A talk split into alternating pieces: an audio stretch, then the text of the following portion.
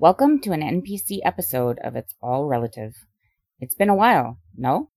Just to recap, an NPC is a non playing character in a game. And it's not uncommon for gamers to abuse these characters because it doesn't affect the outcome of the game. NPC episodes are about people who have been treated like NPCs in their own life. This NPC episode is about a 19 year old woman who, on January 8, 1937, was found dead and mutilated in a ditch in the Badlands of Peking, China. Before we get into this tale, remember, this is a true crime podcast, so find another thing to do if anything about crime makes you squeamish. I will start this story with some Jimmie Grier and Pinky Tomlin, and I will see you on the other side.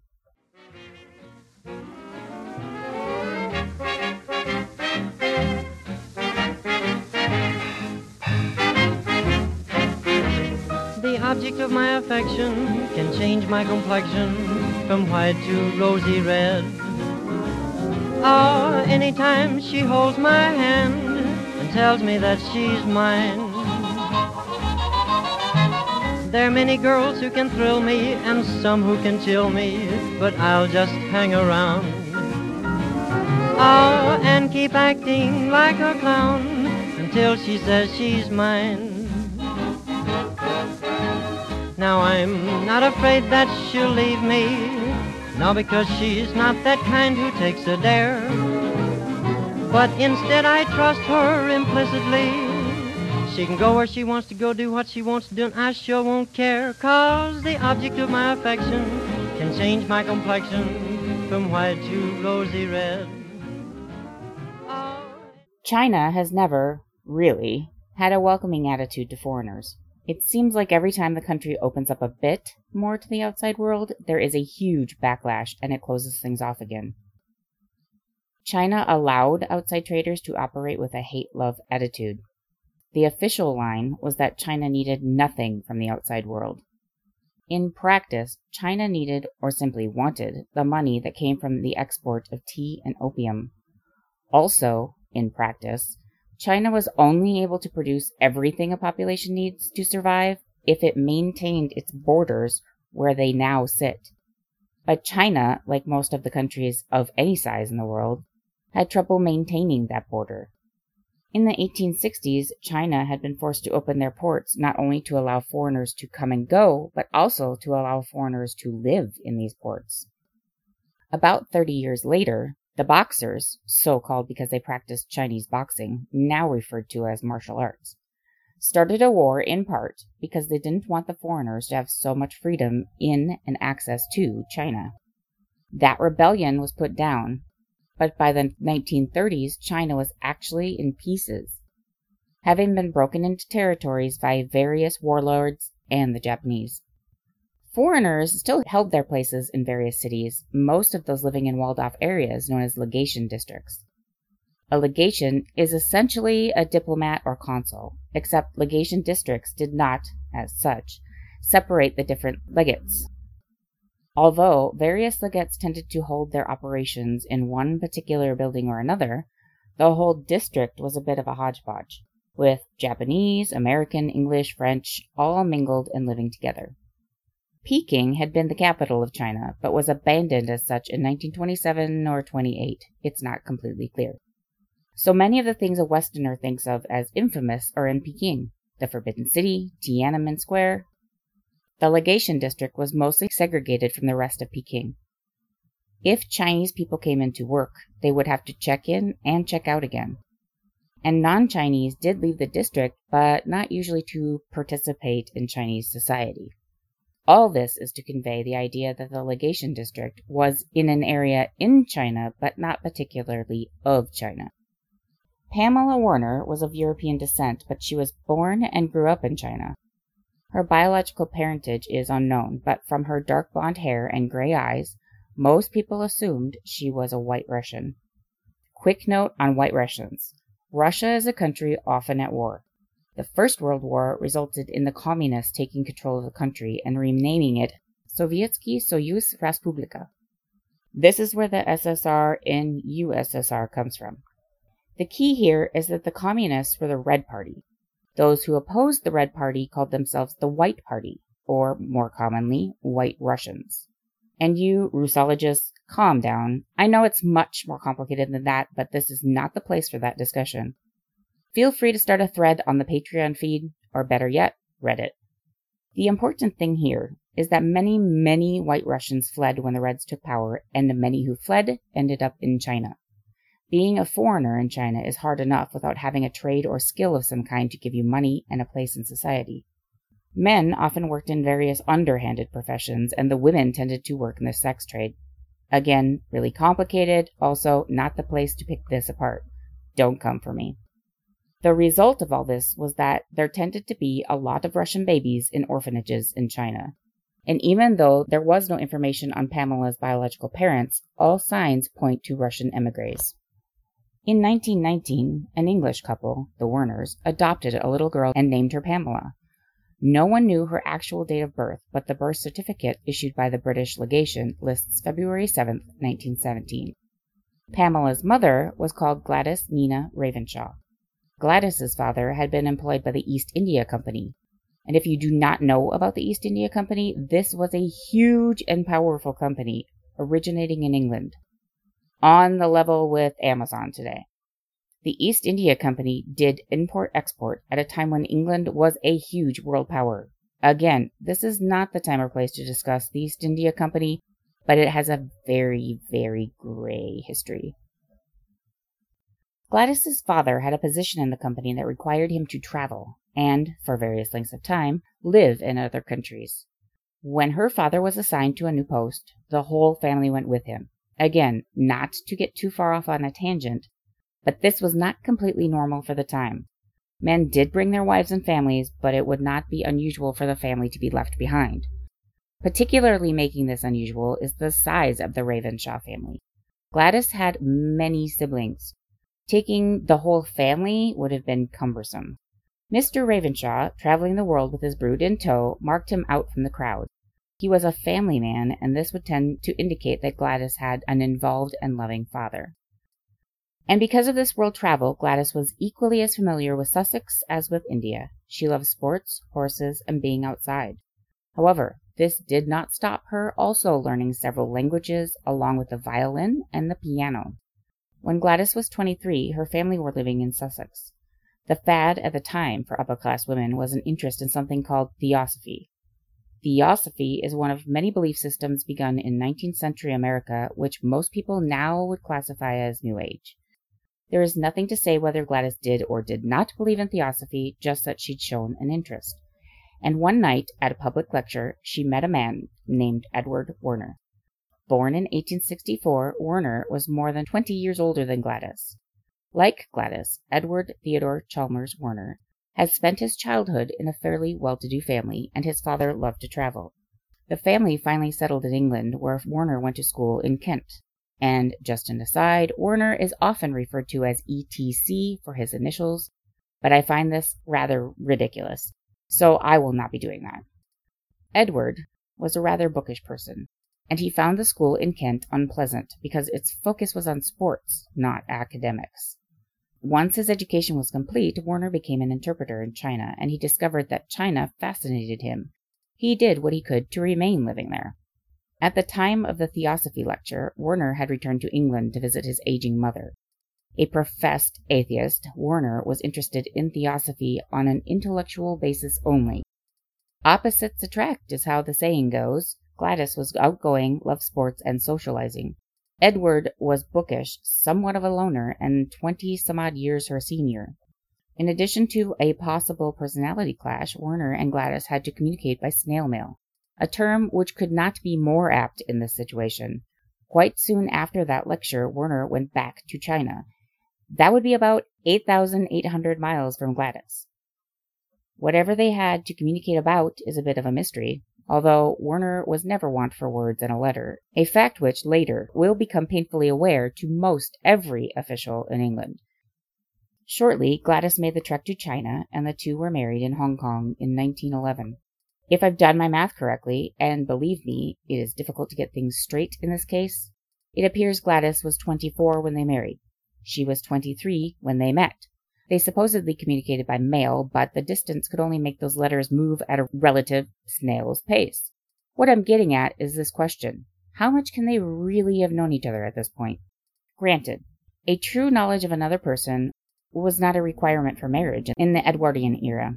It's not even a requirement now. There is a case to be made that full knowledge of another person is not likely to occur at all, like ever. However, a lack of understanding one another may explain some of what happened next. Edward became ferociously jealous of pretty much every man in the Fu Foochow legate, whether warranted or not. He actually attacked a few of these men, took after them with a riding crop. I'm also guessing that Gladys discovered this side of Werner fairly quickly. I feel like the poor woman was catfished. When Gladys arrived in China, it was jealousy that set Werner off, but even prior to that, Werner was actually known for being difficult and had flat out had his sanity questioned. In fact, it was these last jealous rages that allowed the British Foreign Office to forcibly retire him. I'm pretty sure he hid this side in his letters to Gladys. Of course, Werner was incensed at being put out to pasture, and a flurry of paper was exchanged. From Werner's side, it was all about how he had done nothing wrong. From the Foreign Office's side, they diplomatically stated that they didn't give a monkey's, and he was done. Werner was almost immediately sent back to England to await confirmation of his pension. He was 49. Gladys had not even been in China for two years. When his pension was confirmed, the Werners tried to return to China, despite the First World War going on. The war does slow them down, but they still made it to Peking in 1915. Gladys grew up in a variety of societies and cultures, so she probably adapted fairly quickly. The benefit of Werner's British pension living in China was that money went a lot farther than it would in England. They could afford amenities and servants that they would not otherwise have had. Money, however, isn't everything, and Gladys doesn't take long to become a shadow of herself. About 15 odd years later, Warner writes a book called Autumn Leaves, in which he talks about his wife. In it, he says that her health had been delicate and she had some sort of heart condition her whole life. However, those who knew her, particularly those pre Werner, said he was nuts.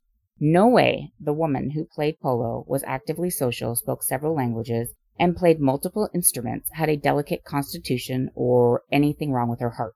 And I have to agree with them. In any event, Something happened to this vibrant woman, and it started about the time she arrived in China to marry Werner. It could be that she was now trapped with this disturbed man. It could be that Werner actually resorted to poisoning her, possibly to ensure that Gladys didn't have the energy to go out and be somewhere without him. It could be that she contracted some sort of a disease and that her system was not able to fight it off. But people of the legation commented that she became almost a different person. It was like the life was being sucked out of her.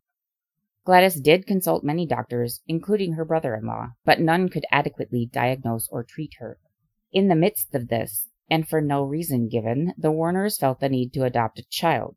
Into this relationship of opposites, with a fading mother and an increasingly mercurial father, came little Pamela, only two years old. Werner was busy with his nose in a book, and Gladys was too tired to do much except let the amah, because of course they had a governess, take over the job of raising Pamela. Two years after the adoption, Gladys was off to New York to get specialist treatment for her unnamed condition, and when she finally returned, she did seem to have improved. More evidence that the problem was environmental. The what or how are never to be known.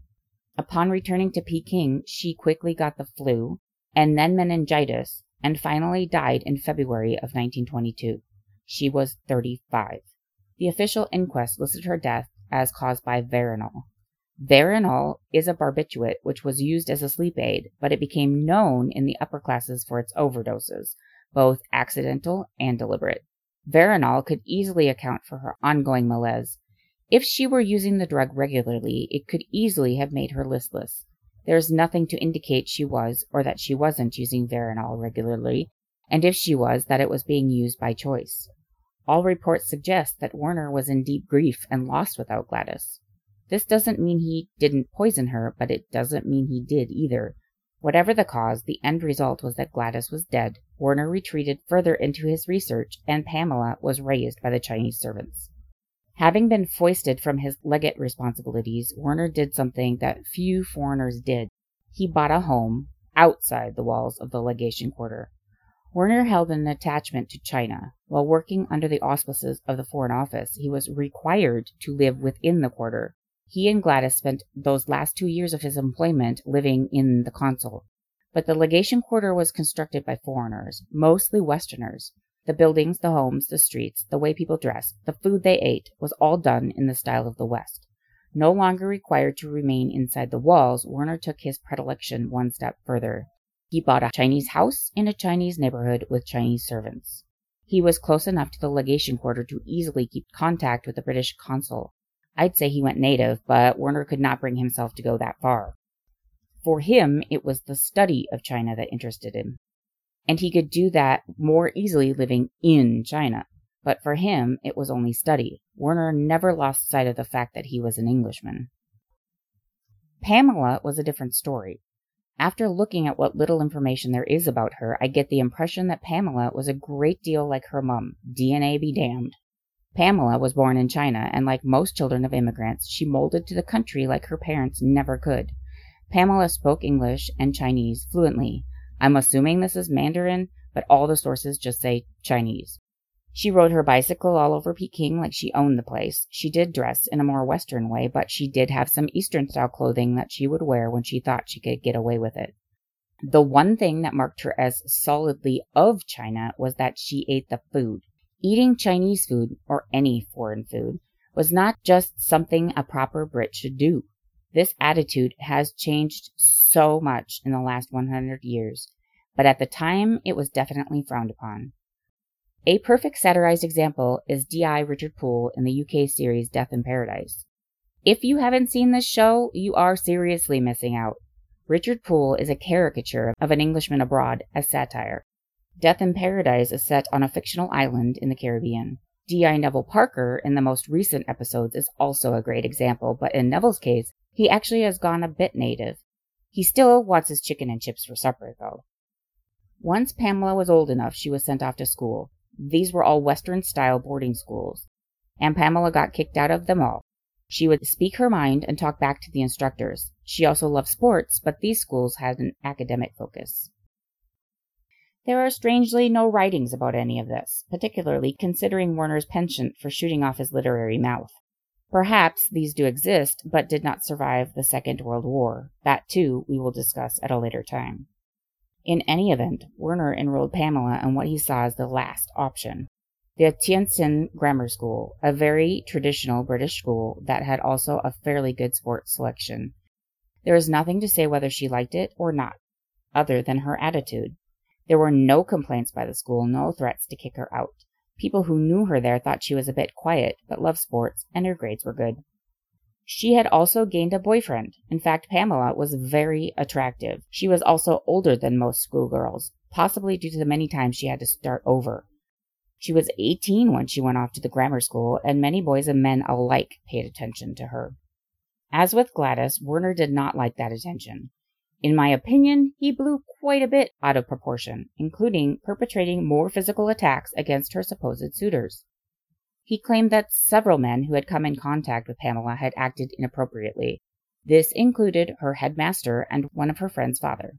Let me be clear. I am not saying this didn't happen. Like I said, Pamela was beautiful, and for all intents and purposes, she was an adult woman. There's just nothing unequivocal to indicate that all of these men were after her and we have to include Werner's propensity to act insane in any interpretation of these events. So, it is the Christmas holidays, 1936, and Pamela is home in Peking. Quote from Midnight in Peking. Her return home for the Christmas holidays had been a fraught time, according to the local gossip. The servants reported arguments, shouting, even a fight between Werner and one of Pamela's suitors on the street outside in the courtyard. She had been dating men, going out for tiffins, dinner, dancing, late nights. Werner hadn't been happy about her new social life. He was old school and saw it as all too modern. He'd been particularly concerned about one suitor, a half Chinese, half Portuguese man called, oddly, John O'Brien, who had become obsessed with Pamela in Tientsin and apparently proposed to her. This man was now living in Peking. Pamela had rejected him, but the whole affair worried her father. Then he'd taken against a Chinese student who called for her several times. The gossip was that Werner told him to go away and stop bothering Pamela. and it has escalated into a fight out in the armor factory alley, a spectacle witnessed by the neighbors. Werner, in his 70s, had rapped the boy across the face with his cane, breaking his nose. Okay, so first, a half Chinese, half Portuguese man named John O'Brien. I want to know more about that guy. And second, I don't know quite where to start with that last excerpt. From a cultural hierarchy point of view, Werner is well within his rights to act even violently towards who he sees as unfit suitors. And Werner was a gentleman by right, if not by personality. She is a female living under Werner's auspices, so there is an homage to be paid, particularly in light of her position in the English hierarchy. In other words, like it or not, in 1930s English society, women, no matter their age, had to kowtow to men. Pamela, however, is just a few months shy of 20 years old. She has been raised not by the English but by the Chinese, who always treated her as memsab. And yes, I'm aware that is not Chinese, sue me. Pamela has always been treated like she was in charge. Being booted from all the best schools for her lip indicates that, as does her going wherever she wanted unaccompanied on her bicycle. Her diary also suggests that she saw the world as the dominant in any situation, more on her diary later. One of the investigators on her case said that he discovered two Pamelas. I think Pamela was an amiable person, but when someone said or did something she didn't agree with, she would not let that stand, even if she got in trouble for it or it put her in danger. Quoting again from Midnight in Peking, on the final afternoon of her life, after her father had gone out for his walk and she had finished writing her letters, Pamela donned her heavy overcoat and woolen mittens and pushed her straw fair hair up into a beret. She took her ice skates and her bicycle and told Ho Ying, the household cook, who'd known her since she was a baby, that she'd be back by 7:30. She said she would like meatballs and rice for dinner, and Ho Ying said he'd be sure to go to the nearby Tung Tan Paolao Tong to see the butcher. Pamela left through the courtyard's moon gate and cycled off along Armor Factory Alley to meet a friend for tea. Ethel Gurevich was from a white Russian family who had been living in Peking for five years. At fifteen she was younger than Pamela, but the two had gone to the same school until Werner enrolled his daughter at Tientsin Grammar. The girls had run into each other the day before at the skating rink, where they caught up on news about school, their lives, and mutual friends. Agreeing to meet again the following afternoon, they'd arranged to meet outside the Grand Hotel des Wagons at five o'clock. Ethel arrived a couple of minutes past the hour, and Pamela turned up a few minutes later. They walked their bicycles round the corner to the Gurevich family home on Hong Kong Bank Road, where they had tea with Ethel's mother and father, who also knew Pamela. Around six o'clock the girls headed over to the rink. They skated together for an hour or so, wrapped up warmly under the bright arc lights the club had set up. A mutual friend, Lilian Marinovsky, another white Russian girl who had been at school with Pamela, was there too. At seven o'clock Pamela said she had to go home.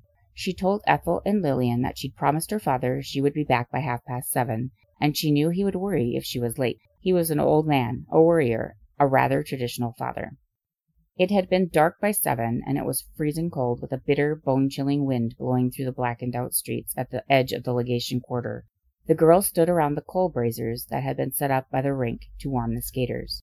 But aren't you afraid to ride home alone? Ethel asked Pamela, while Lilian wanted to know if she was scared of the dark.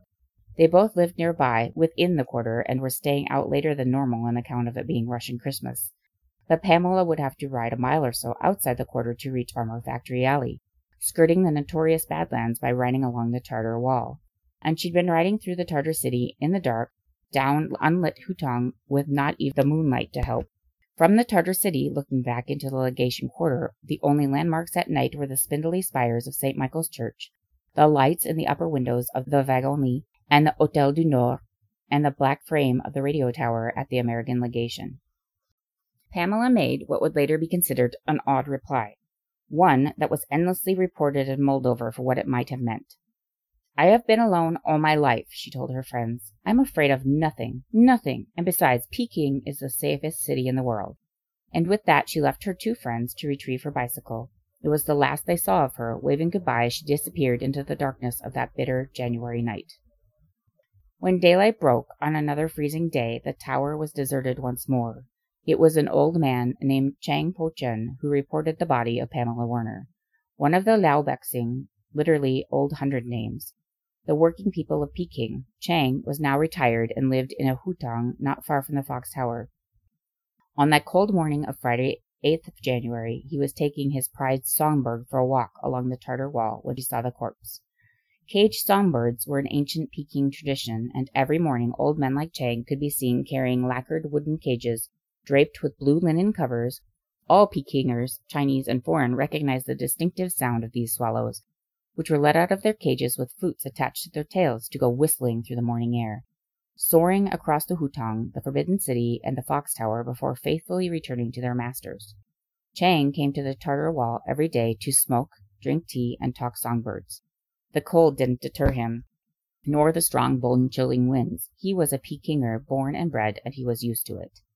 That morning, shortly after eight o'clock, he was following the Tartar wall eastwards to the Fox Tower when he noticed two rickshaw pullers squatting below, pointing across the wasteland toward the rubbish strewn moat at the base of the tower. It was the body of a young woman, lying at an odd angle and covered by a layer of frost. Her clothing was disheveled, her body badly mutilated. On her wrist was an expensive watch that had stopped just after midnight, it was the morning after the Russian Christmas, which was thirteen days after the Western Christmas by the old Julian calendar, and the corpse belonged to nineteen year old Pamela Werner. There was no doubting that the woman he had found at the base of the Fox Tower was dead, and not just any woman, but a foreigner, a Laowai. Moreover, she had been terribly mutilated, beaten, cut, and sliced all over her body. Was this another suicide? It didn't look like it, and whatever it was, it wasn't good. With his caged songbird, old Chang ran back along the Tartar wall to the nearest police box, and as fast aged legs would carry him. Before we delve any further, can we talk about the guy taking his bird for a walk? Just that image in my mind is a bit fantastic. Kind of love it. If I decide to go full on eccentric in my old age, mark me down for taking my bird for a walk. Just me and Petey, nothing to see here. Now, we only have a little time left for today, and there is a lot left to go over a lot to unpack just about where and how Pamela's body was found. What I do want to cover today is that the dead bodies in Peking were not an uncommon occurrence. Dead bodies in winter were particularly not uncommon, and European dead bodies even more likely to appear than Chinese. Winter brought unfavorable weather conditions, so death from the elements is an obvious factor. Christmas, and especially Russian Christmas, could also bring out the maudlin expat and precipitate suicide. The area where Pamela's body was found is known as the Badlands. It's a buffer zone, known as a glacis, between the Chinese and Liggett parts of Peking. It is a liminal, nowhere strip of land where bars, brothels, and other blue businesses ply their trade. Why was her body left there? Good question. Pamela herself was a liminal not completely Chinese, yet not completely English. There has also been a suggestion that it was an attempt to hide the body, referencing the ditch she was in. However, the surviving photo of the crime scene does not indicate a very deep ditch. I find it difficult to believe it would have concealed anything. Conjecture is all we really have anymore, and none of that conjecture is very plausible. In the next episode, we will go over more of the details of the crime, lay out the so called suspects, and talk about the two recently ish published books which have revived the interest in the case. If you like what you've heard today, please like, rate, and review the podcast on whatever platform you are using. I am linking the Patreon in the show notes. Please tell a friend or two to give a listen. Any constructive comments, you can use the Patreon wall or contact me on most of the things at Dispecta or a variant thereof. I will send you on your way with Glenn Miller, and I will talk at you next time on It's All Relative.